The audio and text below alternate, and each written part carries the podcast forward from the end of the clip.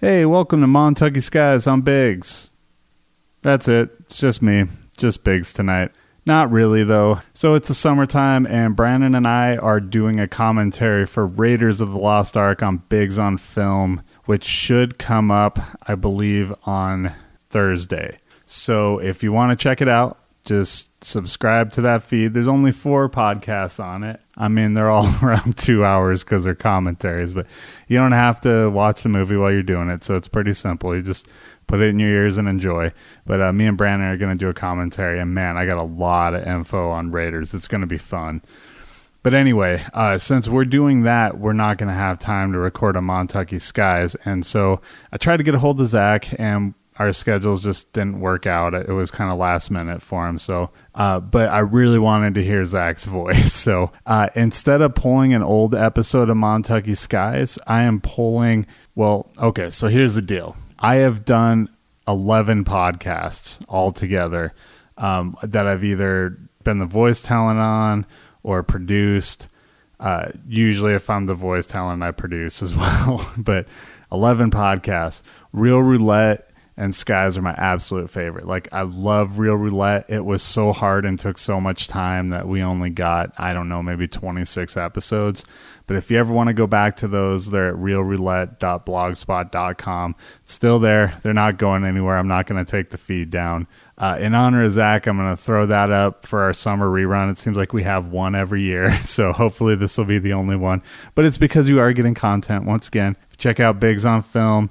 Like put it back on the feed. It'll be up Thursday, and I'm going to try and get it a little more regularly. It'll probably be every couple of months still, but you know, it won't be a, a six month gap like it was this time. So enjoy.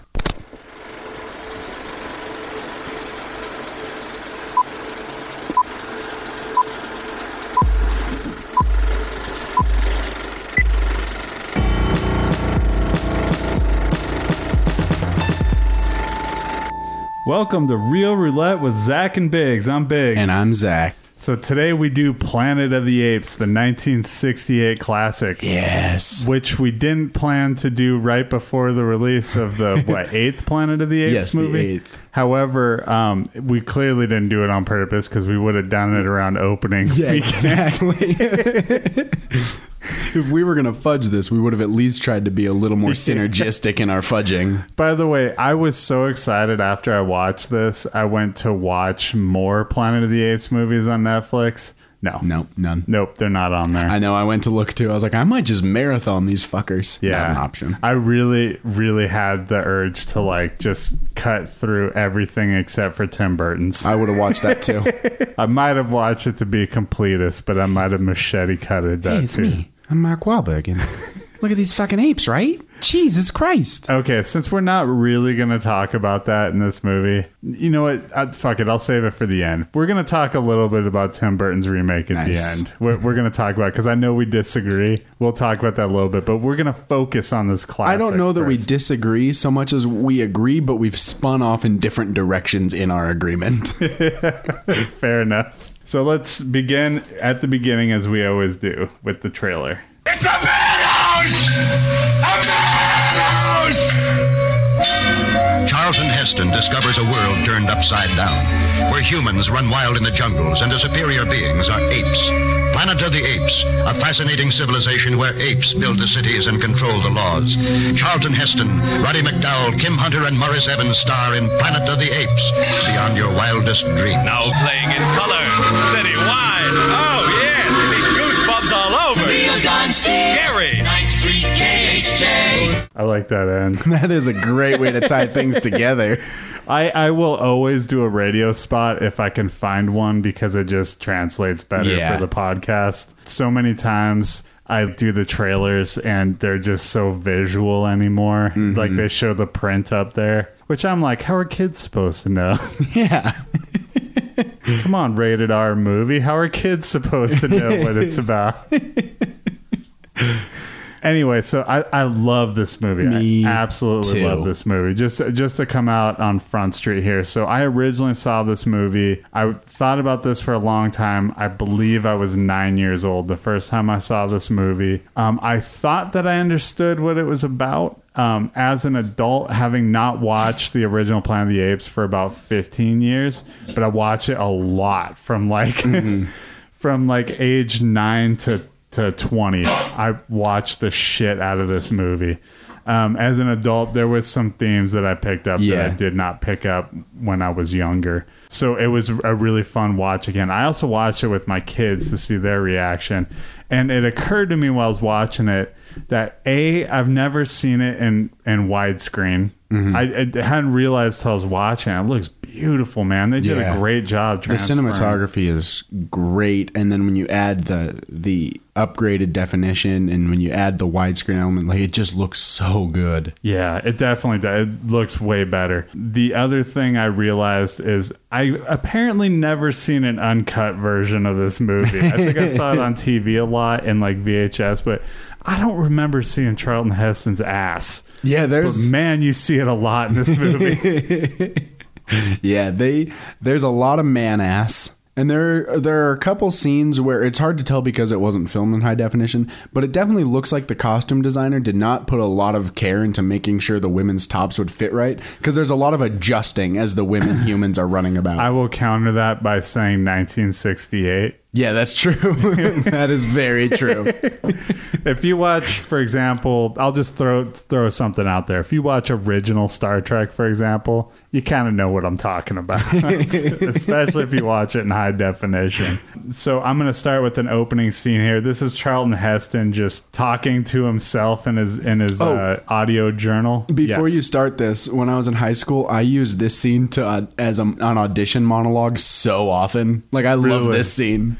Can I get you to uh, to monologue it afterwards, and we'll do it as a sting? Probably not because I don't have it memorized. If we if we got the dialogue printed out, I could definitely do it. Ah, that's a lot of work. Never right. mind. Just know that Zach did this at one point. We're now on full automatic in the hands of the computers.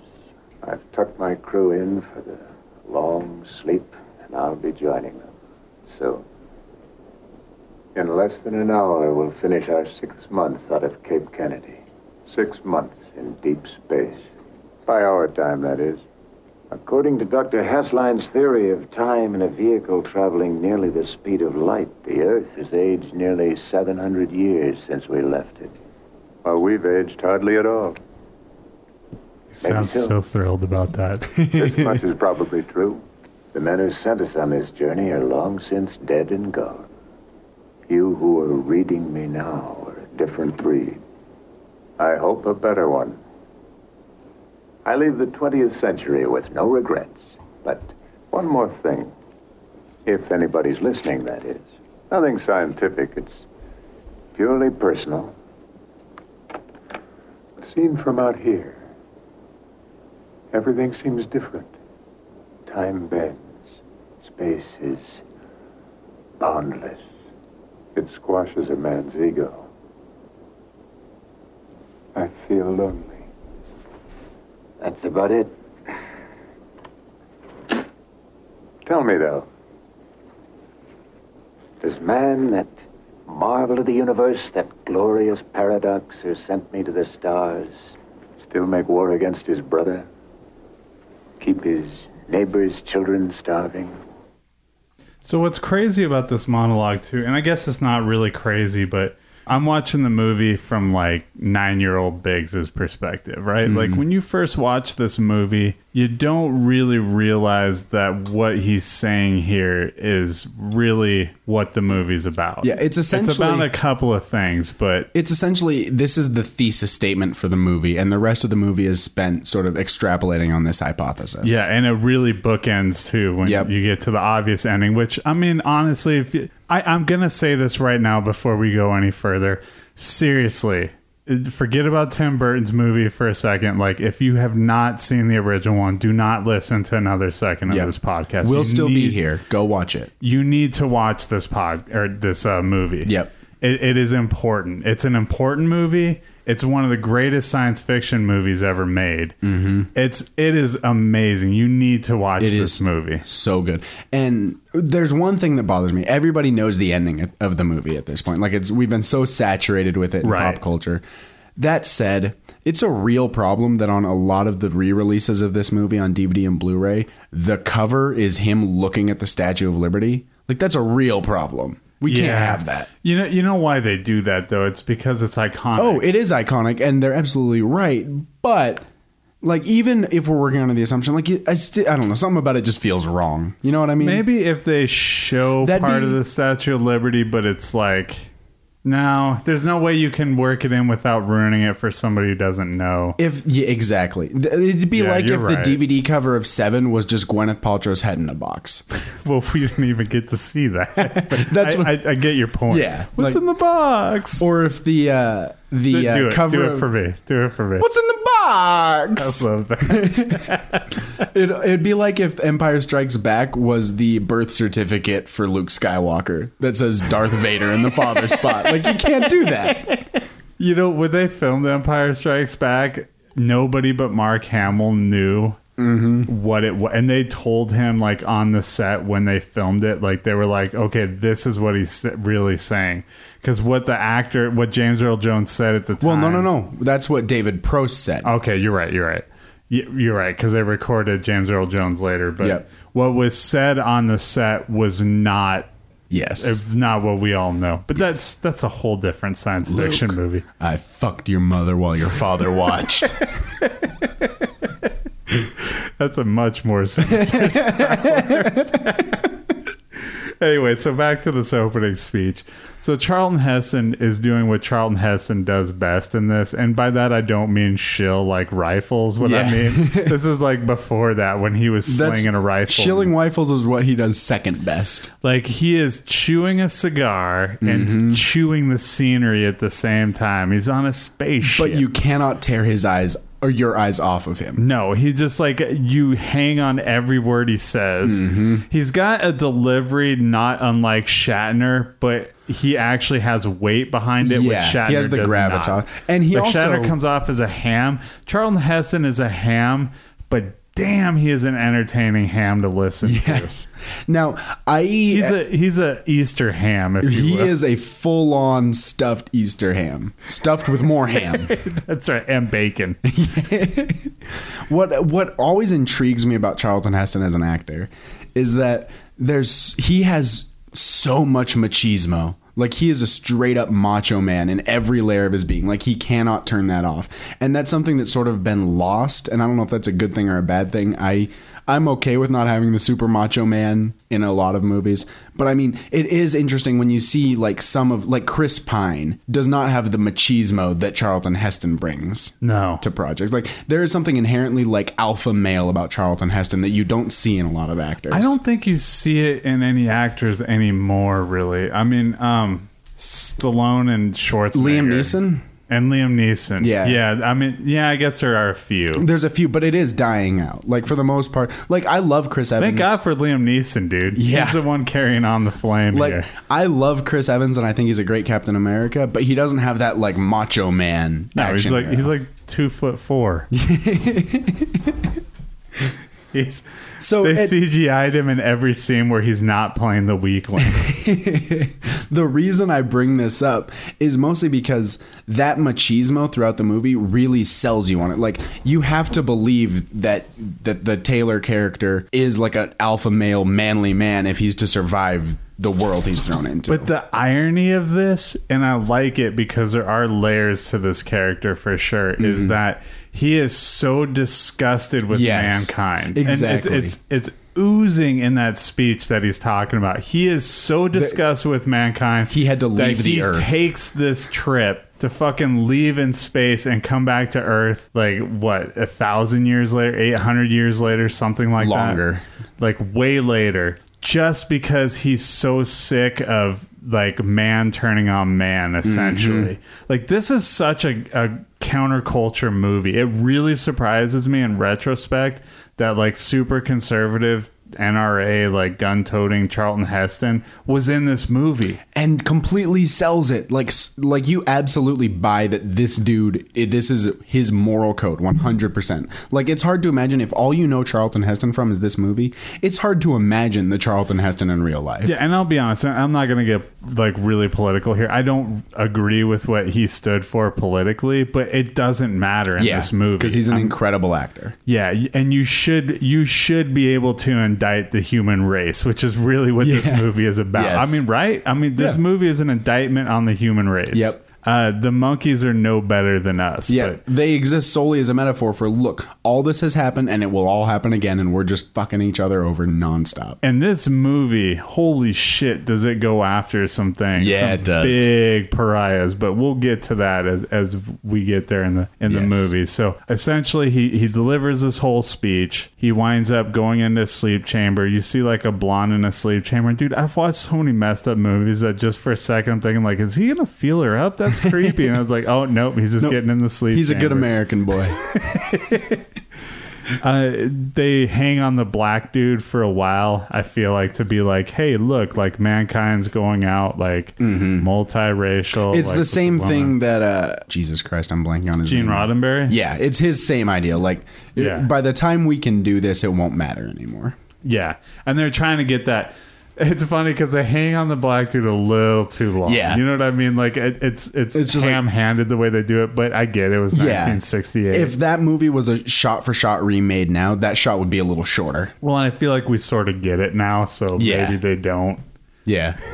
yeah, that's true. at all. like, and it would be Will Smith in the lead role, probably. Of course, yeah. So there'd be two black guys. There'd be no reason to hang on the second black guy. They'd hang on the white dude for a second. It'd be Steve Buscemi or something. Liam Hemsworth Well, that's quite the opposite of Steve Buscemi. had to go the other way. You took the I'm just thinking. route.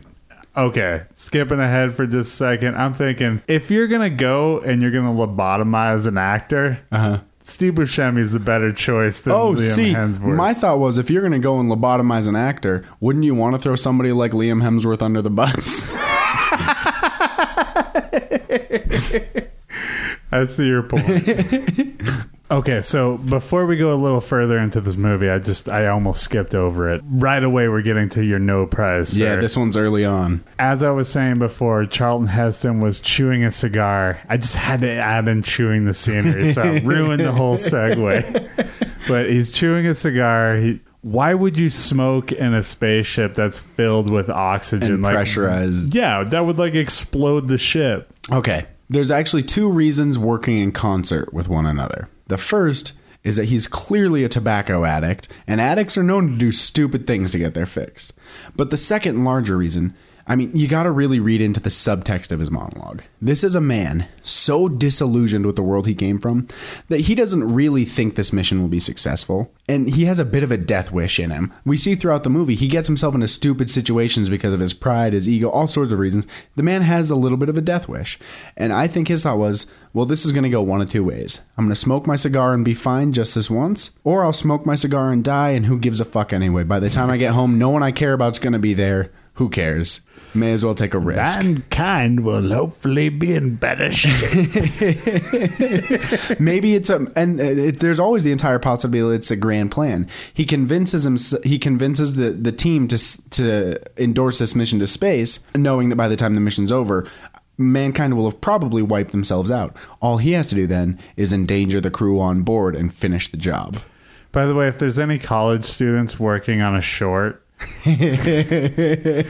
I like I will help fund a movie, just put it through Kickstarter or something. I will help fund a short where you do Planet of the Apes, a shot by shot remake of the beginning scene until he lights a cigar and, then it blows up just the explodes. Think of it if you're working on a final or something. You've got a great it's a chance 25 seconds of monologue, dude. That is the cheapest Exactly. movie ever. The, and it gives you a chance to I practice give you your After Effects up- work. upwards of ten dollars to film this. I'll match it and double it. I'd throw in 20 bucks if you cast me. Cardboard ship, tinfoil on the outside. And it gives you a chance to really test out your After Effects program. okay, so cutting forward. God damn. Where else you get? Where else do you get people examine movies this, This close? deep. Yeah, this is not the level you're going to get from your average reviewer or critic. That's right. The spaceship, they're, they're basically in, in hypersleep, which we will see later in the Alien movies. Um, they get Same technology. Yep. People don't realize it. Waitani Corp made that spaceship. wait, Waitani Corp. Yeah, I always say Corp. I don't know why. Was it Waitani by that It's point? definitely. Isn't it? what- Isn't there a Y in there? Y- Yan Yantush. No, it's W E Y T A N I. Okay, so they're in the ship. It crash lands in the water. I believe Charlton Heston and Landon and Dodge. Landon and Dodge. That's right. The woman doesn't make it. She does not make it. She doesn't make it very. I wonder why she's the first to go in this movie. Honestly, the the reason is solely for the scene later on in the cages when he's talking to uh, Nova. and he I've says, become attracted to this female, even though I did not care for love in the 21st century. yeah. it's it's solely to give him the pathos when he says like we came Stewart was supposed to be our Eve. You're not as smart like to sort of say she had to die for Oh, the it's end relationship. of civilization. Exactly. Like she has to die for the end of civilization and for him going after Nova to make sense. Because if Stewart survives, he would more than likely stick with her to protect her. Because you only need one dude. You got to take care of the ladies. Yeah, that's that's pretty sound reasoning right there. Okay. It was definitely I intended thought by it the might have been screenwriters. sexist. I mean, we can't rule that out. I'm just trying to fill the blanks for them. yeah, fair enough. If it was sexist, I just gave them an awesome, awesome excuse. Okay, so they crash land in the water. They come out. They're trekking across dunes. They're like, it's just wasteland, just desert wasteland as far as the eye can see. this was something my kids brought up, which for a second caught me because they were like, "Why does he care about the water?" Because they find a they find a stream, Uh-huh. and I was like. I don't know. And then, like, being a parent, you try and justify anything you see, Uh-huh. much as you know prize everything. And I suddenly realized, oh, that must have been salt water. And in terms of like things we learn later, because he landed in the forbidden zone, as we'll find Mm-hmm. out later, yeah, it sure was salt water. That was an that was an ocean he landed in. Yeah. So they found a fresh stream. They immediately chuck off their clothes and go running in the water, which my kids found fascinating. Yeah.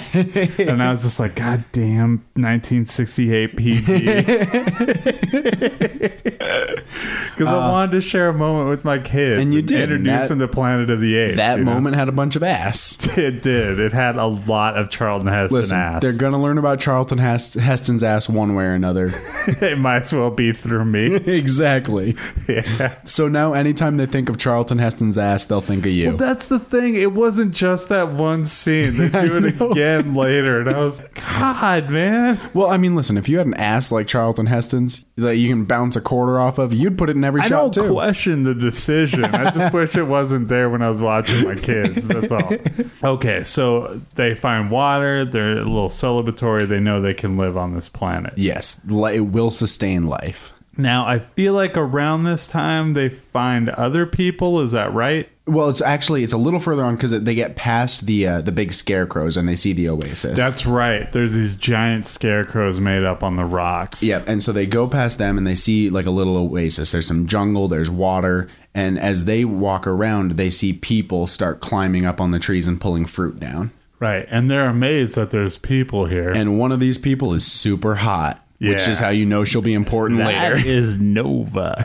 That's how you know she'll be important later because she's hotter than all the rest of them. but we don't see the people very long before shit happens, and it happens quickly. Things hit the fan. we have apes riding in on horses, Which, can with you- nets. Let's time travel a little bit. Can you imagine sitting in a theater in 1968? You know you're seeing a movie called Planet of the Apes, but you're sitting, you're watching these people walk around this planet. You see other humans, and all of a sudden, fucking gorillas on horses just rolling up. Amazing. Can you imagine? How, my mind would be blown. It would be similar to when I saw Jar Jar on screen the first time. wow, that's the first digital character ever, guys. that's not a fair comparison. I'm sorry, I take it back. yeah, you cannot tr- compare Jar Jar to the apes. Okay, so the apes are rounding up everybody. They're throwing nets on them. They're creating mayhem in general. They're stabbing people with tridents. Mm-hmm. Pretty sure Brick didn't make it out alive. Brick Tamlin, that is. That's right. Um, he did not have a trident for this battle. Which is it? Dodge is Dodge the Dodge white is guy. the, Dodge is the black guy. Landon's the, Black white And guy. I'm sorry I don't remember their names, but honestly, I only They vaguely remember reference that Charlton Heston's name is Taylor, and that's only because the description calls him Taylor. Yeah.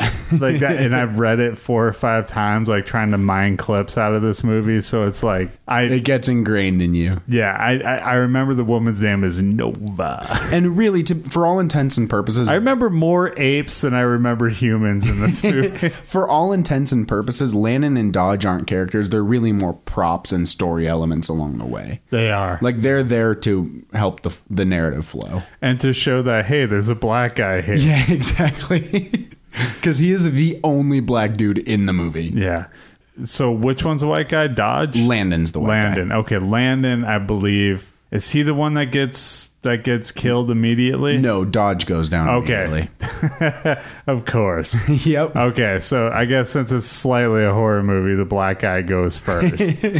he winds up going down. I think Landon gets nailed with a net, but we don't really see his fate. Yeah, he, we just know he's not with Taylor by the time the, the chaos has ended. Right? Taylor gets hit with a net. Nova gets hit with a net. Mm-hmm. They drag him off. They take him back. So we now cut to an ape village, and we see this giant village that they fashioned out of. I It's don't know, basically out of it's it's like a it's like a pueblo city in Yeah. the southwest. It's very similar to that. but like bubblier. Yeah, much Like more it's round. almost like a bubble. Yeah, less sharp corners, more rounded edges. Yeah. It does have a very cool aesthetic to it. The the, the set design. Now, is it Zaya the female monkey? Uh, Zira. Zira. Okay. Yep. Yeah, so we see Zira is basically trying to think of what she'd be called. She's a behavioral society. psychologist. That's right. Okay. So she's studying humans who don't talk, by the way. Yep, all humans are mute now. And unfortunately, Charlton Heston can't talk, which 'Cause he you just see him. the neck. Yeah, he takes a bullet to the neck. It grazes him. That's all. That's one of those things where, like, they're just like, "Science be damned." Yeah, exactly. We're gonna make this movie all about the virtues of science, but we'll ignore it when it's convenient. yeah. Because Charlton Heston cannot talk now. So Yep. they just think he's another run of the mill human here. Yep. Because the humans cannot talk. So she's studying them, much as Jane Goodall would like study Yeah. apes, I guess. Like That's a, she. She is the Jane Goodall of this world. but you get the feeling she's much more trusting of humans than the rest of apes are. Yeah, like she is- just inherently don't trust them. She's the exception to the rule. so she's studying them. What she sees that he can mimic her. Which Yeah, well, she sees him trying to talk, which is her first setup. So she doesn't think it's mimicking at first. She thinks he's trying to talk uh, just from mimicking apes in general. And so she thinks, sort of like when uh, we taught Koko the gorilla sign language, like she's like, oh, we could really make some progress with this. Like, Right. if we can learn how to communicate with humans, this could be huge. So this is also where we we first hear the nickname Bright Eyes, which is what Zira calls him, and we cut on to her. Um, It's such an insulting nickname, I know, too. but we do learn that she nicknames a lot of them because there's one she calls Old Timer. Like there's a few others she's nicknamed, and he Old timer's be. kind of insulting well, too. I think he's the only one with the blue eyes that we see, so I think that's how he ends up with bright eyes. Eyes as blue as the sky. She basically names people the way we name racehorses. so she is um, a lot of this scene. She she basically leaves, and we sort of see Taylor learning about the various castes of the apes and how the things are working, just from people coming in and out, and the guards talking. and surprise, surprise, a lot like human society. Yes, A lot. a lot, very like similar. Human society. Yeah. Very similar. It's almost uncanny. So at a certain point, he still can't speak. He's in a cage. And he, he writes. He writes for which right away I'm like, that's ballsy to think that they can read your alphabet. Well, in fairness, he does have the starting point of he knows they're speaking English because he can understand them. okay. So he, That's- it's it's it's a semi That's logical. true, but it's something I like ske- you're right. You're right. That does make sense. Yeah. It's just a logic leap that I don't make because they always speak English in these movies. Well, the thing I think, but but, but we they actually see- literally sound English. A and, lot of them. and we can see him understanding what they're saying. So it, and then the other thing is like when you're in that sort of position, like you may as well try writing because best case scenario they can read it. Worst case scenario, you still just look like one of the other crazy humans. So what difference does it make? Do you remember what he writes? Um, I can't remember what he writes. It's something watching it. like, "Hey, I can talk." yeah, it's, something like that. And then Nova kicks it with her foot. For a second, I thought she was trying to protect him, and then I realized no, she's She has just, no idea what's being going on. crazy. And uh, so, because but it's half of it gets kept 1968, because he pushes her off. Well, because it's 1968, he Yeah. pushes her off by putting a like a hand into Yeah. her mouth hard, Yeah, this is smacking her backwards. Okay, I will say this. It's fucked up how he hits her, but he does not hit her like it's hard in the same way that all the hits in this movie are. And this is one of the flaws in the movie. The hand to hand combat stuff is a lot more like gentle shoving that just knocks people across the room more than actual It's hitting. Star Trek battle. So it's like he hits her with the same strength he hits the ape, apes in some of the fight scene, but when you actually watch it, it does look more like a gentle shove. but let's a- be honest, it's been a love fest for this movie so far. This Yeah. is where I gotta kind of call it. Oh, out, yeah, it's- this is it's- what it's this is where you see like, hey, guess what? It was totally okay to Oh, smack your woman around. I was in mostly using this as a chance to piggyback with the other complaint that the hand to hand combat is terrible. Yeah. Like it's sexist and the fighting is awful. You're like, yeah, that was a problem, but No, no, they didn't you- choreograph no, no. these battles You're well saying, at all. You say but. I mean it as, yeah, that was horrible. And also, they didn't choreograph these battles well at all. You just ruined our chance to get the feminists back on our side. See, we did the blaxploitation film last week. I'm trying to get them back, Zach. Right, we got to get. Well, I mean, here's the thing. We've already condemned Charlton Heston. We, they, feminists, you know we're on your side. We're with you on this one. He, you shouldn't do that. Right, it's terrible. Also, those battle scenes equally as terrible. It's equally as terrible. listen, listen. One is offensive to the human race, and one is offensive to the art of filmmaking. That's right. now, very quickly after this, he's he's decided he likes Nova. Yeah, he's taken a liking to her, He and really it digs her because he's locked in a cage with her all the time. They're trying to get him to make. Yeah, Zira had put Nova in his cell. She sort of picked up on it, and while they're in there, she she has a habit of bringing Cornelius, her fiance, and other Cornelius played by Roddy McDowall. Yeah. yeah. Um, she has a habit of bringing people by, trying to show them, like, look, this is a special human. This is not like the other humans, and to varying reactions. Some sort of scoff at her. Doctor Zaius. Zaius. Zaius, that's right. Dr. Zaius. Dr. Zaius. That's where they got that from. I don't know if you knew that. Dr. Zaius, um, he, he sort of believes that, yeah, he can talk, but he passes it off as That orangutan Yeah. sucks. I hate him. dude. Yeah, I, I mean, know, like just- it's totally necessary for the whole but movie. You just want to punch him in the fucking face. You're like, Yeah, oh, his fuck fucking you. orangutan face. Fucking orangutans. Damn dirty ape. If I was racist against a species of ape, it'd be it'd be orangutans just because of him. Fuck you, orangutans. So at a certain point, they're trying to remove. Uh, I think are they trying to remove Nova from the cage? No, no. First, before they remove Nova, the, the thing that comes first is they want to geld him. That's they say they're going to geld him. Which I think is like cut his. that is castration. yes. Yep. They are going to castrate him. So he basically, like, as soon as they open the cage, he tries to take down the apes and he's making a dash for it. Like, he's trying to get the fuck out of here. So it's basically a long chase. He was running all through the town. He goes into a museum. he, he goes in a museum which is like looks pretty nice for like a, a Yeah. playhouse like it's got the whole thing with the the apes like going through all the stages that Well, mankind went through and who does he see in the museum in the humans part of the exhibit? I don't remember None other but his friend Dodge. Oh, they've that's petrified him. They've put him up as part of the exhibit. That's so he right. stops for a moment to see that, and it just pisses him off more.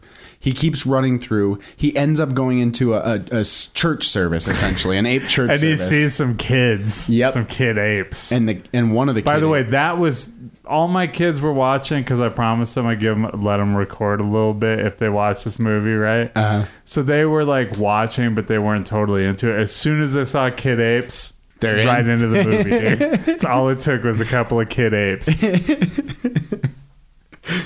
So the, he sees a bunch of kid apes. He's trying to sneak around the back of the service essentially and come out the other side. But as he goes through, one of the kid apes sees him and immediately alerts everyone to his presence. So he has to make a da- mad dash for it. Manages to escape the church, but he gets back to the town center where he's uh, he he finally is surrounded. They start surrounding him. They've got him tied up. They're they're holding him tight, and he finally is able to speak for the first time in the film. The immortal line, "Get your stinking paws off me, you damn dirty apes!"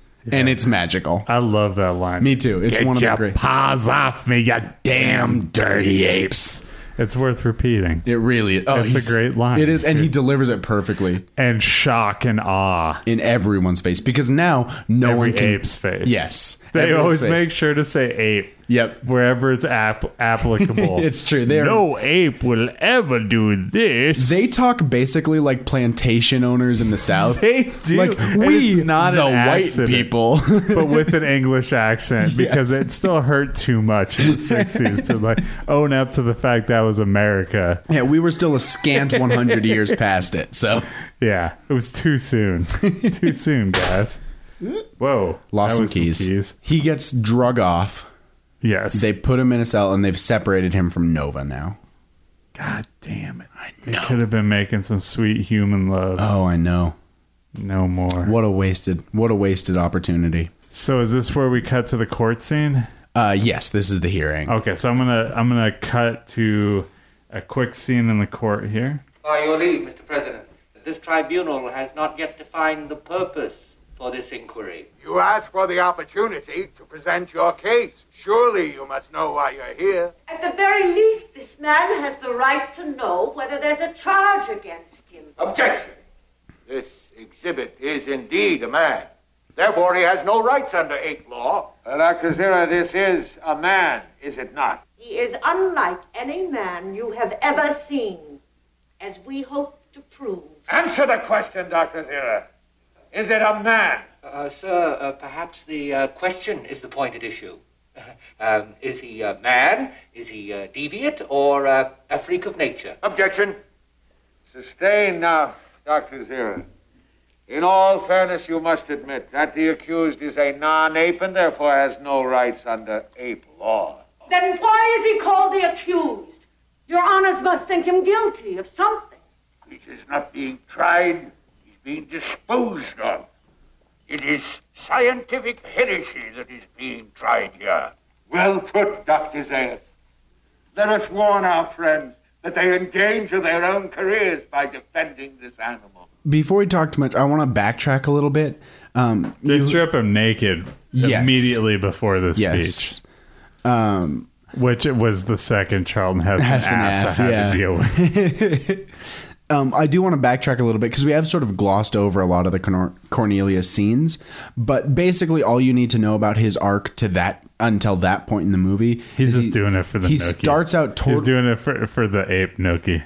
That's a huge part, but he starts out totally, totally skeptical and slowly buys more into it until the point where Charlton Heston makes he doesn't believe his story that he flew in on a ship until Char because they believe flight is totally impossible. So he finally is completely swayed to Charlton Heston's side when he makes a paper airplane and throws and it across the it, room. Yeah. This scene that I just played, I think, is a perfect representation, basically talking about how we treated black people during slavery. Yes. I mean, it, it is like chilling how much, Mm-hmm. how obvious it is. And I really wonder how many audiences like picked it out. And There's so it. many themes, and the best part about the themes is there's some In the courtroom alone, there's two major themes going Yep. on. That's the one I played. yes, like the slavery comparison. Well, that's the thing because that I love. He's less than a man. He's not a man. Is he a man? Is he a deviant Mm-hmm. Is he or is he an animal? Yep.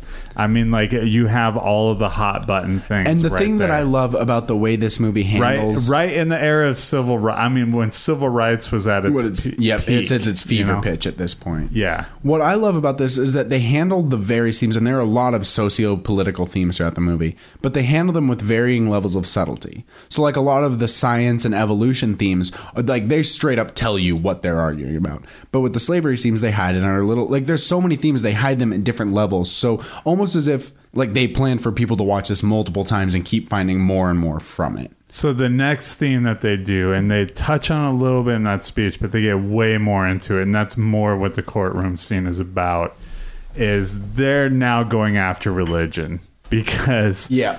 it's it's essentially like it's written that you stay out of the forbidden zone. He's from the forbidden zone. Like everything about the human contradicts their belief. Therefore, the human must be eradicated because their beliefs have to hold solid. Like nothing can shake the foundations of their belief. And science is based around these beliefs. They are straight up firing shots at religion and how religion affected, especially at that time, and even still today. Like these, they, these points they're making are still valid today, and, And how the way- religion can affect scientific progress when the wrong people are in control. And is it wrong to think that like maybe this whole thing was dreamed up by the scope and by the whole thing I mean the whole movie is dreamed up by the Scopes monkey trial? It's very I, possible. no, I'm not saying it's that as a possible, joke. I'm yeah. saying that as serious. I mean, it's entirely well. It's important to know because evolution plays a huge part in this movie. there there are essentially three drafts of the screenplay. Like there are multiple revisions and drafts, but the three main writers of the movie who came at it at different periods. First was Rod Serling of the Twilight Zone, Twilight Zone fame. The other one is You can definitely see the influence there. well, what stayed if you from ever watch old Twilight Zone, just the idea that he goes to a planet where everybody's apes and the humans are like apes, that's like a Twilight Zone episode right there. Yes, yeah. Well, the, you can see each of the three. I'm forgetting the other two's name, which made me feel bad. The, the second writer is the one who's credited, and then the third is an uncredited. And oh, I remember. All they remember about the third writer, producer Zanuck later said that all he remembered about the third writer is that his last name was Kelly. Nice. But each writer sort of leaves a distinct stamp in that most of the time when you hire a new writer to rewrite a script, they'll completely tear down large portions of the script. But what you keep from Rod Serling's draft is the structure. So like the twist is his, the thematic elements of his, the pacing is his. From the new the the second script, the credited script, it's a shift from a super futuristic ape society to a more primitive ape society. Which and a lot makes of for a better tale, by the way. Definitely. And a lot of the dialogue is switched. And then the third writer mostly added a lot a lot of punch up and a lot of uh, some of the comedic relief in the film is from the third writer. And so now they they go on and they really talk about evolution in this movie. I mean, basically they they say that Cornelius's big hypothesis is that apes are are evolutionary descendants of man. right, which flies in the face of Of everything. everything that- and from ape law and, and ape you can really look at Dr. Zaius because he's the one who like seems to Dr. be their Zaius- their, uh, their leader in a lot he, of ways. he's the minister of science and the minister of I can't remember what they call it, but essentially the minister of religion. Like he, he holds both titles simultaneously, and he believes there's no contradiction between the two. Right. So right, you see the the giant problem in this court scene. Now this court scene is really long. It's it's it is entertaining when It's you watch riveting. it because they're like, if you're really listening to what they're saying, they're questioning. You know what They're the- questioning things in society that weren't just relevant in the '60s, but are every bit as relevant nowadays. The court scene reminds me a lot of To Kill a Mockingbird in that way, both in the setup of being riveting just through sheer dialogue and and performance and and the setup of it, but also through being incredibly relevant thematically, both at the time and now. Now that being said, I feel like we hit it in a nutshell already, so Yeah. we could probably move on. we really are hammering home this point. Guys, the court scene's awesome. Dr. Zaius goes into his office and calls Taylor in. Um, and he says, basically, here's what's going to happen to you I'm going to lobotomize you, we're going to experiment on you, and we're going to kill you. Which leads me, and I don't hit this very often in the show, but how the villain could win. Yeah, how could the villain win here? Don't call Taylor into your office. Just do it. Just do it. Just do you it. called him in. Guess what? Fucking pick up a fire poker and, And do it right it. there. The the reason he Movie over. doesn't. Yep. Guess what? Your planet doesn't explode in part two if you do it right then. You could have saved the ape race that you profou- pr- profess to love so Yes. Now. They he, fucked up. he does say the reason he, he brings him in, he says, I'm going to give you an opportunity to save yourself. I want you to tell me the truth about where you came from. And this is where we get the first hints. He reveals it later in the film, but this is where we get the first hints from Dr. Zaius that for as much as early on in the film he shows himself completely dis- disgusted with the idea of humans being intelligent and he knows that humans were in control in the past. He knows that humans are intelligent, He's and he knows what they sure can do. Yeah, he, yeah. he he bel- he has the same theory Cornelius does. He just hit it and and used it for his power rather than going straight out chasing it. Well, and and, it, so it he- flies in the face of of, Of everything he believes, except for when we That find he out preaches at the end. anyway. Yeah, what he preaches. As he we know, the preacher doesn't always believe what they preach, Yes. and that's really a theme in this movie. Yes. And and this is the first time we get an inkling that Dr. Zaius maybe knows more about humans than he originally let on. And he sure does. Yes, very much so. Okay, so let, let's just cut to the chase here. So so Zaius basically, uh, or not Zaius, Zira. uh, Zira hatches a plan with uh, McDowall. I don't remember the name. Cornelius. Cornelius. And her nephew, Right. Lucius, That- right? right. The Pimp the Lucius. teen the teenager with with a heart of gold. Oh, but he's great, though. But a fucking fire, fire he in does. that chest. He's got moxie. He's Yeah. got straight up moxie. That's right. So they steal Taylor. They like they steal him from the from the cage and they go out to the forbidden zone because he said, "I'm from the forbidden zone. That's where I crash." And it's important to note that Cornelius has been to the Forbidden Zone. He's been to the forbidden zone, even though it's forbidden. I guess it's not all. well, he that got he got perm- he got special like one time permission from the Ministry of Science to go out on an an archaeology dig there. And so they go to the the dig site. Basically, Doctor Zaius catches up with them Yep. with with some troops, but they go to the dig site.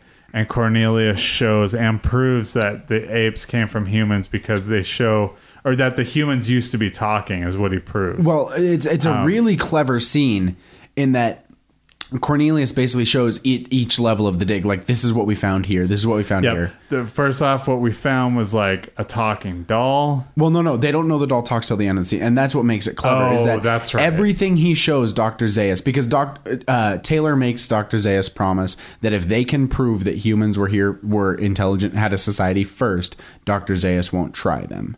Cornelius shows all the things he's found during the dig at different levels, and he says, "So here's where we found some pieces of civilization, rudimentary tools. But as you go further back in time, the tools get more complex until you find this." And he shows this doll, and Zaius says, "Well, I've I've I've seen children play with human dolls all the time." And they don't find out until later when uh, Nova starts playing with the doll that the doll talks. And so Taylor looks at him and says, Now tell me, Doctor, because Dr. Zaius has been able to say to everything he's shown so far, you're just speculating on what it was for. I need hard evidence. So when the doll talks, Taylor is able to look at him and say, Tell me, Doctor, why would an ape create a talking human doll? That's right. It's a very, So- it's a great moment. It is. It's a and, really cool and moment. you can see in in Zeus's prosthetic ape face. Which, by the way, those prosthetic apes' face, especially for the time, like they work really. It's amazing the range of emotion they were able to pull off through that much latex. Yeah, it but- really is an impressive achievement. but you can see in his face that um he knew.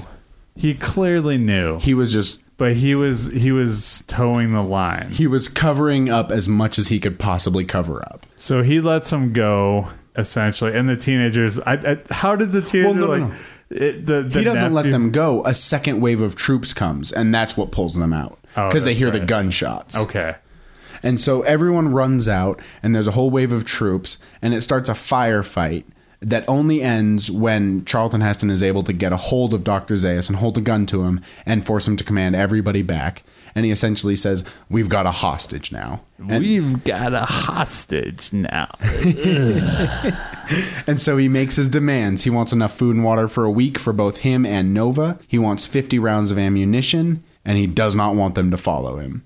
And if that happens, he will let Dr. Zaius go. And Dr. Zaius tells him that he'll let him go, but he's not going to Well, like what he sees. Yeah, well, the best part is according to this, is like, oh, he wouldn't shoot him, and Doctor Zay goes, oh, he would absolutely shoot me. And this is where he leads his revelation. He's always known about humans because of one of the passages from the ape scripture that talks about how human will destroy everything for their lust and their greed and their their thirst for power, and they're better off being pushed back into the jungle or jungle or eradicated. And he says, "This is I have always believed this, and I will always believe this, and nothing you've shown me today proves that this is not true." And I, I do want to to circle back to that after we're done with the movie, which is Mm-hmm. quickly approaching. So now Charlton Heston gets or Taylor gets on his horse.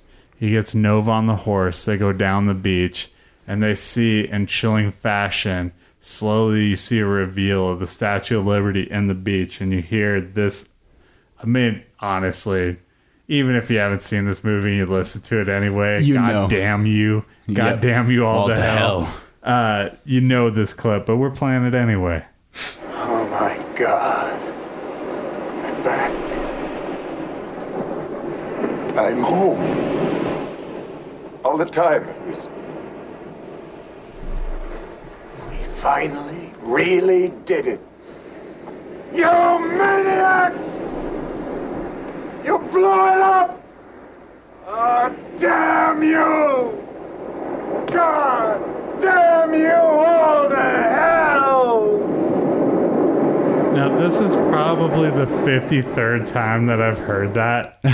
Still fucking get goosebumps. Listen, And he- look at that. it's- Zach can confirm I get it too. I Yep, got they're goosebumps right there. listening I to see it. 'em. Now, here's what I love about this scene. Okay.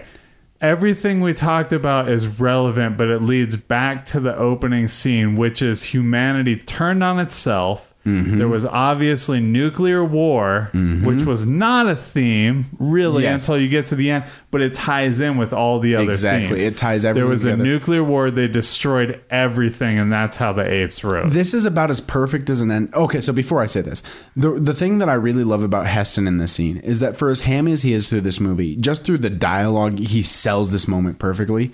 But you can't see it because you're listening to an audio podcast. and once again, dude, it's you see his face, hammy the dialogue. His the, the the way he delivers is hammy, but in his face, like the disappointment and the disgust and the rage ring so true. Like it is one of his like greatest he moments just in acting left history. in time for them to destroy everything. Exactly. I mean, that's essentially what he's discovering.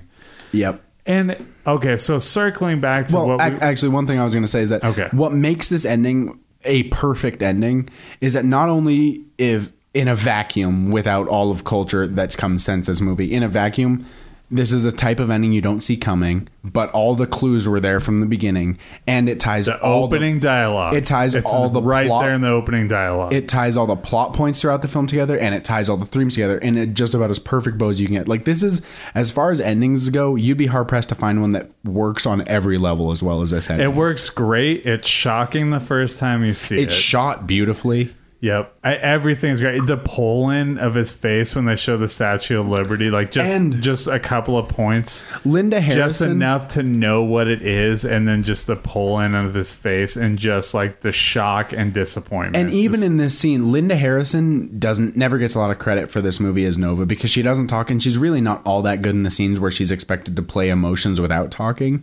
But her the way her, her just her natural resting face is basically it gives this sense of like she does not understand why he's freaking out like he is, and that really adds a level of poignancy to the scene. Like to someone who doesn't know what he knows, she has no idea what this means or what it symbolizes, but it breaks her heart that she's seeing him so torn up by it. Now, I want to circle back to a couple of things we talked about earlier because I, I think that this scene like is needed to explain a lot of things. One of them is the scarecrows. Mm-hmm. Obviously, like the scarecrows look like people that are just like thrown up onto these. They look like people who've been sort of dr- yeah. They look like people who've been sort of like they're about to be quartered. They've been drawn. The quartering is coming. Yep, and that's so obviously that's there to stop people from seeing the Statue of Liberty because that's like a dead giveaway that people We're here first. Right.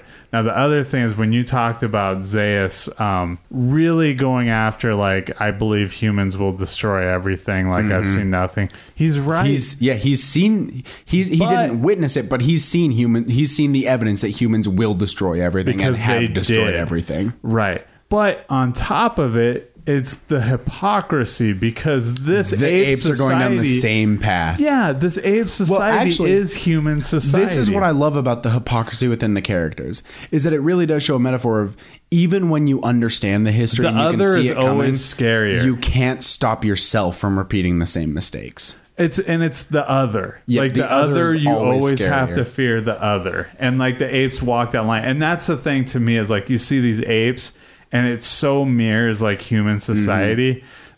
like they're so primitive. Like we look at them like they're primitive. How'd they get this smart? Yes. Like no, that's what happened to us, and that's the point the movie's trying to make is that we're still primitive at, at our core. And if we don't- if we don't reform our ways, We're in trouble. We're gonna destroy If we don't learn from the mistakes we've made, we've gone. We're too far gone. Now, amazing movie. Now, this is what we think about it. Now, going back to nine year old Alex, I can't interview myself because I don't have a spaceship that'll go back in time to the 21st century and ask myself these questions, but I can interview the kids who watched it with me. So, this is just a quick little clip of, of what my kids thought of the movie and what they thought the movie was about. Tell me what you saw in the movie. I saw this bad guy, and he was shooting a guy's right there, and he couldn't talk anymore.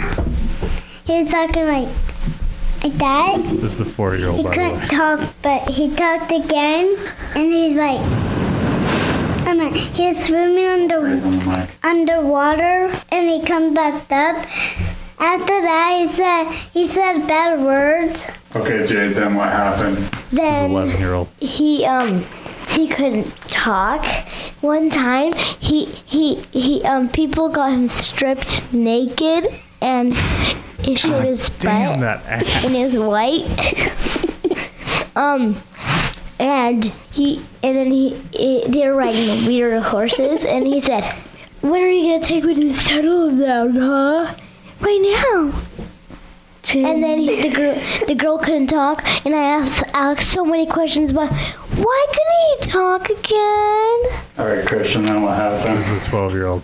He like the bad guys were shooting the um good guys, and the dude was hiding behind a rock and shot him off the check one two hill. And when at the end of the movie, he blew like he blew up his home. And it was Statue of Liberty, so he was living in New York City. I knew he was living in the Earth. Okay. Saran, what do you think the end of the movie meant? Uh, it said like bad words, and and the at the ending of it, it was over. But um, in the movie, they were, they were sweeping down a hill, and like they fell, they went in water, and they in the Rick, rock, but oh, that was that thing that sinked in the what? That was good. Water. What do you think it was about, Jade? Um, I- I think it was like about like the ending. It was about um. It showed a Statue of Liberty, but then he said, "Beep! You blew it up." Beep! And he said a lot of cuss words. Um, and he um he went. He said, "I knew it. I knew it. Why'd you blow it up? You." Okay.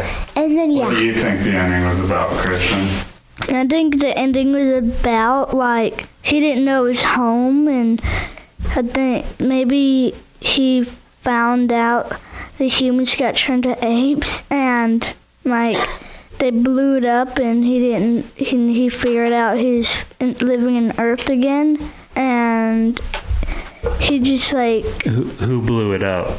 um the monkeys that um the boss. Who do you think So blew it up, close. Jade? Oh, the guy really with the orange shirt, right, suit, or the yellow one. Do you think he blew everything up? Yes, and he, he I think that like that's why because he um he um he said I don't think you're gonna like what you see there, and then the girl monkey said why.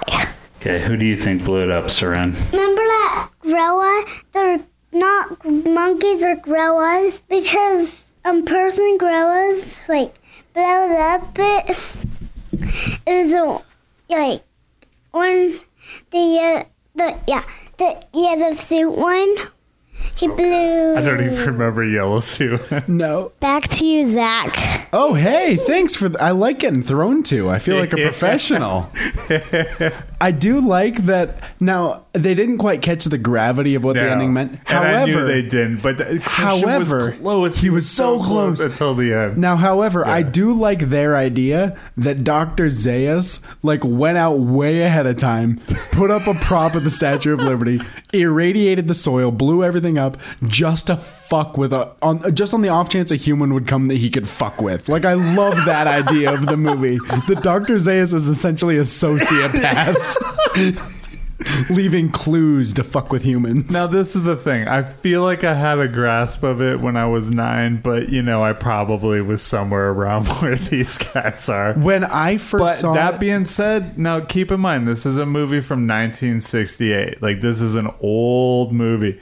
Dude, even my kids love this movie. It's- they really enjoyed it. And there's a giant courtroom battle in it. I would and they still enjoyed it. I'd make an argument that this is a damn near perfect movie. yeah. Like especially considering the time like this is as close to perfect as a science fiction movie can get. It, it is my favorite science fiction movie. I don't know if. I'd have to think, but it's definitely among my for favorites. I, I'll, let me rephrase that. It is the best science fiction movie I've seen. Maybe it's not my favorite, but Yeah. it's definitely the best, It's- and it's close because it works on favorite. just a pure entertainment level.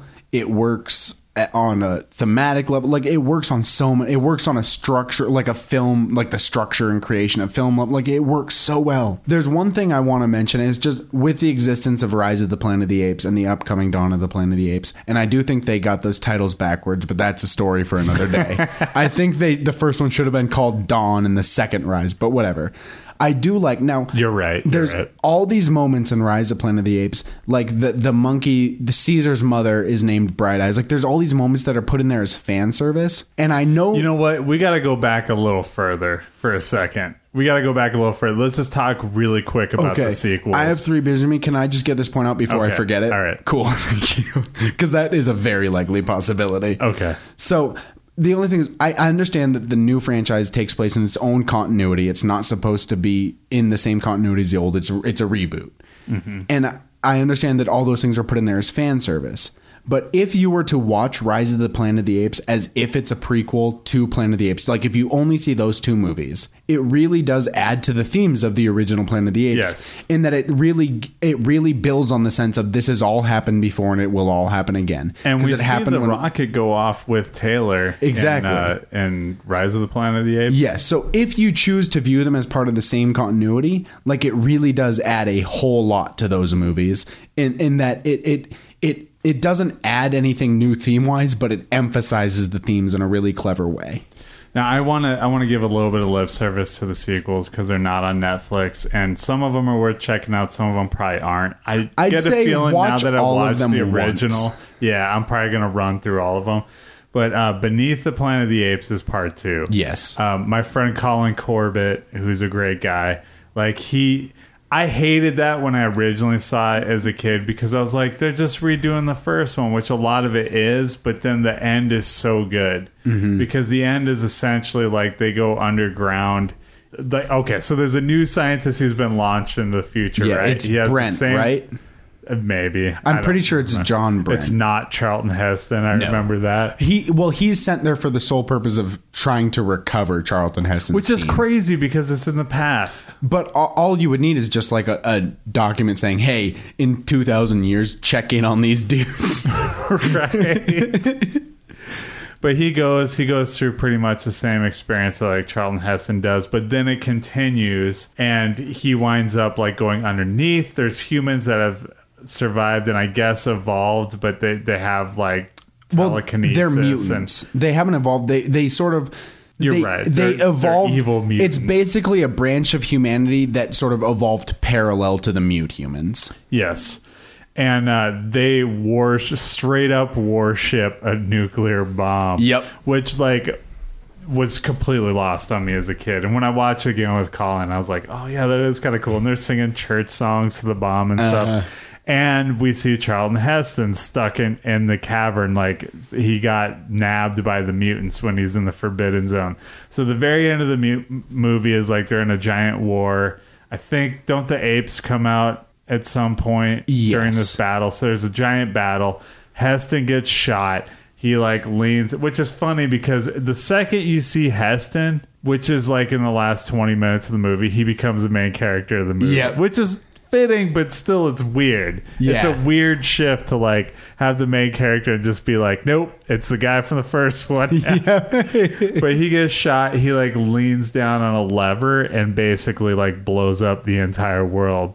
So now there's a third Planet of the Apes movie. How do they do that? Time travel, which Yep. we've established they could totally do. So Zara, Z- Zira and Cornelius, Zira and they Cornelius basically dig time. up they dig up Taylor's ship and use it to travel back to the past. just coincidentally they did it like Yeah. right before the world blew up. So they go back in the past. They become celebrities in modern day 70s America. Yep. They give birth to Caesar. Yep, they give birth to Caesar, and then oh shit! At some point, like they they let it slip that like the Earth becomes talking apes, and Uh-huh. that and that people put it together that the humans are wiped out.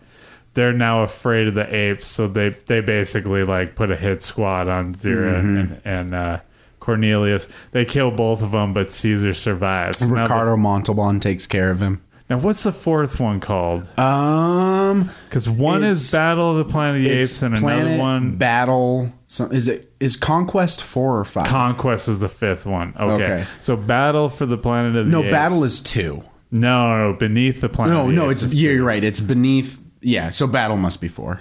It Yeah. must be Battle for the Planet of the Apes. Yes, You know, I can check this. We have the internet. we have the means. okay, it's Beneath Escape. Conquest Yeah, is four. So escape is where where they go back in time. Yep. Es- Conquest is four. Battle is five. Okay, so in Conquest, like Caesar basically, basically, now this is when I feel like, and once again, I haven't seen him since I was a kid, so maybe I was missing a higher meaning, but I feel like this is where we get diminishing returns. Mm-hmm. Really, Maybe to an extent from from two to well, These the movies first one's the best, clearly. are basically actually. I think four and five, or th- maybe even three, four, and five are essentially the Star Wars prequels of the Planet of the Apes franchise. Like they they're do tell- explain how you got there. Yeah, like they they serve a story purpose, but they don't work all that well in the process. Yeah, they don't work in the process, but they do serve a purpose. So for the story. basically, monkeys are kept as slaves, Mm-hmm. and and, and uh, it's somewhat futuristic. And then Caesar rises up and says no, and that starts a giant war where the apes rise up against human.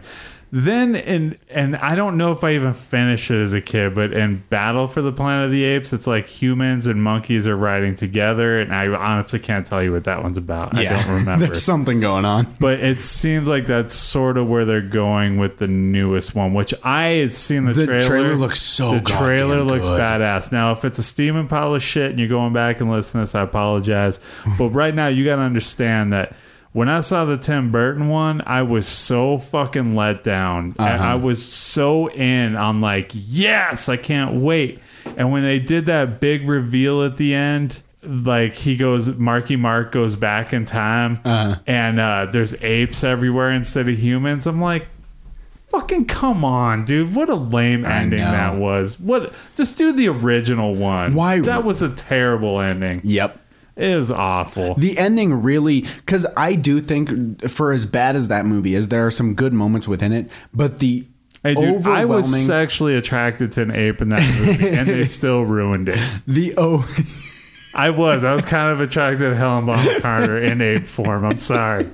There's some primitive part of my mind that really enjoyed that. I, I don't want to dive into that psychologically. I'm just gonna let Just this know that it happened. I'm just gonna let this slide and say that for as bad as that movie was, there are a lot of good moments in it that are that are Charlton Heston as an ape handing a gun to another ape. It's amazing.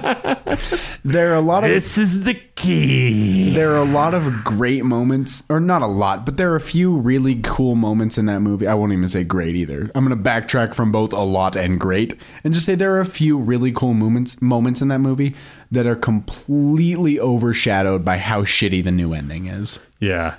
Um, it, it wouldn't have been a terrible movie if they'd nailed the ending, honestly. it would have been a mediocre to okay movie. Yeah. It wouldn't have been as good as the original, but it would have been serviceable. It would have been yeah, exactly. It would have been good enough. And it would have been an okay bridge to the next one if they Yes. landed the ending. That's the thing. They had to reboot again and Yep. skip an entire. But I'm so glad they did because Rise of the Planet of the Apes is so goddamn I'm gonna good. go out on a limb, and I am gonna rewatch the prequel. So maybe I'll recant this on the internet later. Which, by the way, uh, you can like Reel Roulette with Zach and Biggs. We're on Facebook. Not only can go ahead and you- like our page. We we talk about all the movies in depth. We play funny clips. We, like- Occasionally, I do stuff. yeah.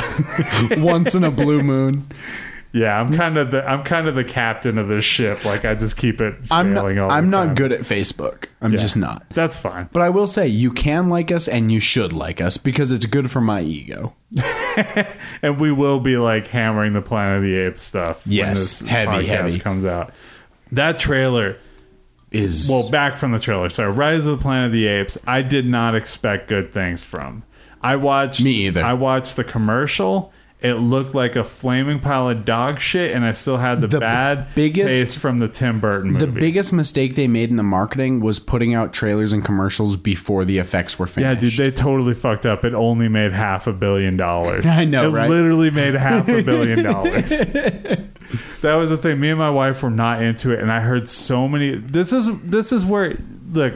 I know people like to rip on critics, but this is where the critics made me see the movie because I read so many positive critics who were like so surprised that they liked When it. When you read that many- that I finally convinced my wife to go to the theater because I was like, you know what? Maybe it's good.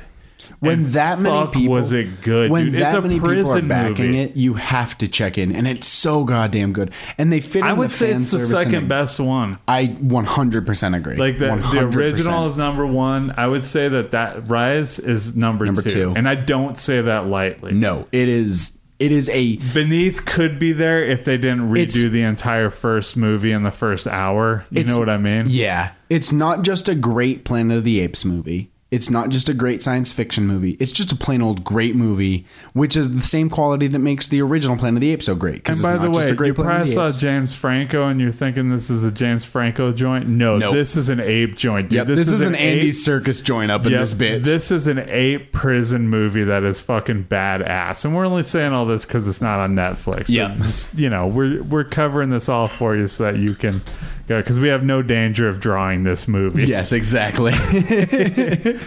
But um, I, I'm looking at the trailer for Rise of the Planet of the Apes and watching them ride horses. Like they look so. Those So, apes you know how I so can tell? realistic. You're on the same page as me with the titles because you just called the new one Rise of the Planet of the Apes. Why would you not call Sorry. the first one Dawn? No, you're It right. just makes You're sense. Right. I, I said it before. You're right. I'll That's my one flaw with the first movie is they put the titles backwards.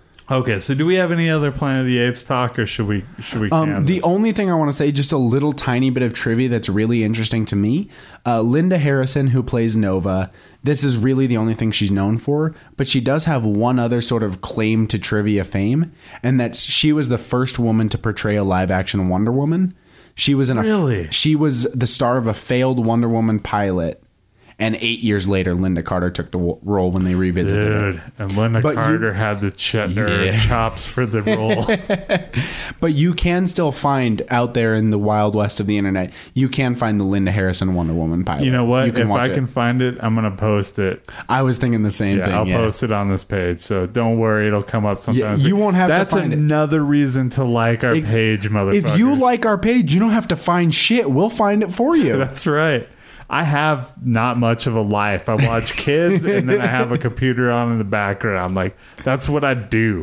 We record in my attic because like I have no life. this shit's anymore. a job. That's right. But it may it means you get to spend five minutes watching it and laughing at it, and you don't have to like search it out. Exactly. It's worth You it get- to not go to Google. you get all the reward for none of the risk. That's right.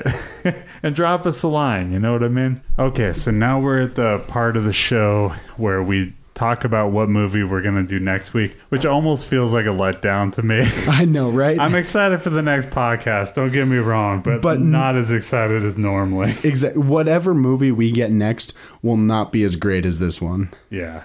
We start out by guessing what we think was the scores for Rotten Tomatoes.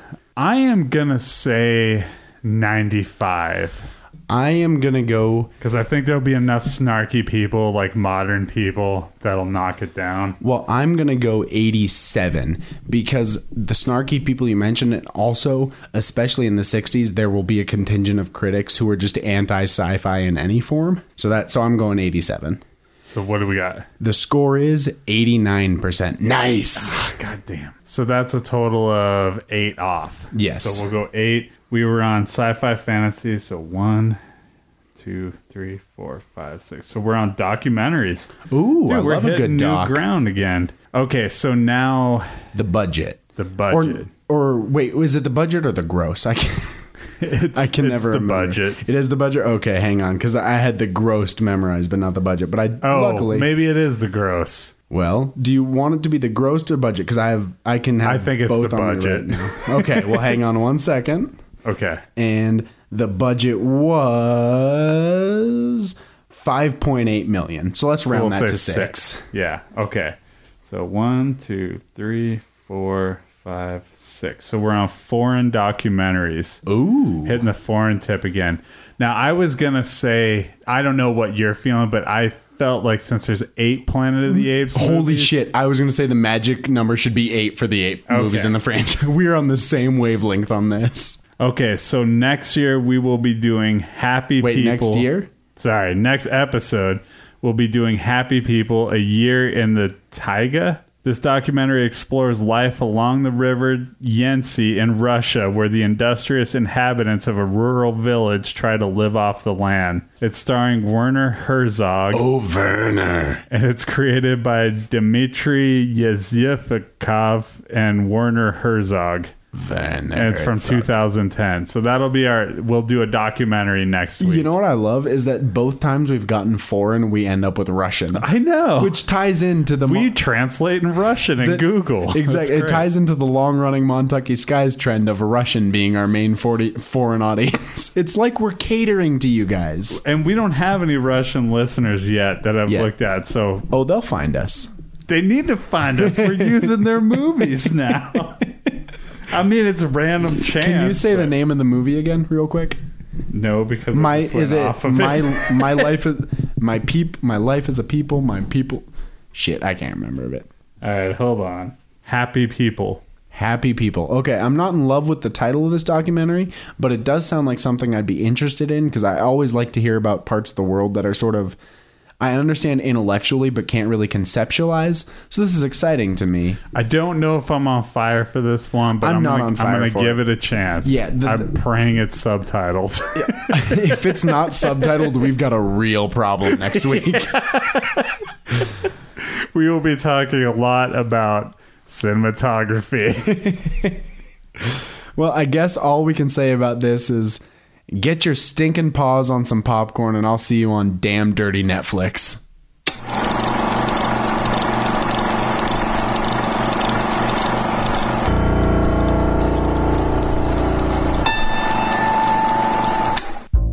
Actually have debates on my show. It's called That's Debatable, but I don't really have an affirmative or negative debate, really. It's not a win or loss kind of debate. The way that I've organized the show is to kind of try to talk about arguments um, as opposed to having any one argument in particular. I think talking about arguments is a fun way to have an argument. You're kind of arguing with people as opposed to necessarily against them. a not safe for network podcast.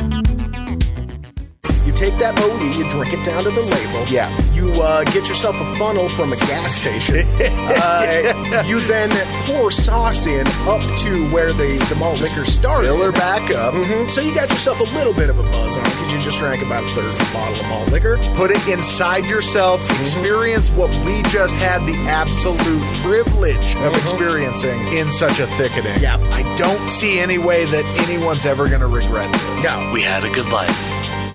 When Wilford Brimley is telling you that that's what he's gonna do, you're like, oh wow, it must be aliens. It's totally because the mustache. Yeah, yeah, believe the mustache because when he is in the thing and he is missing the mustache, bad news. There's something about him that's not right, and the characters pick bit up on it right away and they lock him away. you know, the plot suggests it's for other reasons, but he is a man that should have a mustache, and when he doesn't, it codes for strangeness. And just all around wrongness and weirdness. The Alien Movie Project. Hi, I'm Biggs. Check out my podcast, Biggs on Film, where I do insightful commentaries on films that you love. Uh, Gort the robot, they call him Newt. Yeah, Newt, like like he's uh, Norwe- Norwegian. Yeah, he's mostly Norwegian, mostly.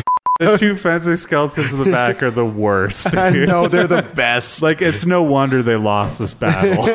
That's a gross looking punching bag, dude. Oh, I'd yeah, be that worried punching- about getting salmonella punching that bag. I think he might have given that punching bag salmonella. Well, every now and then it's insightful. Find us on iTunes.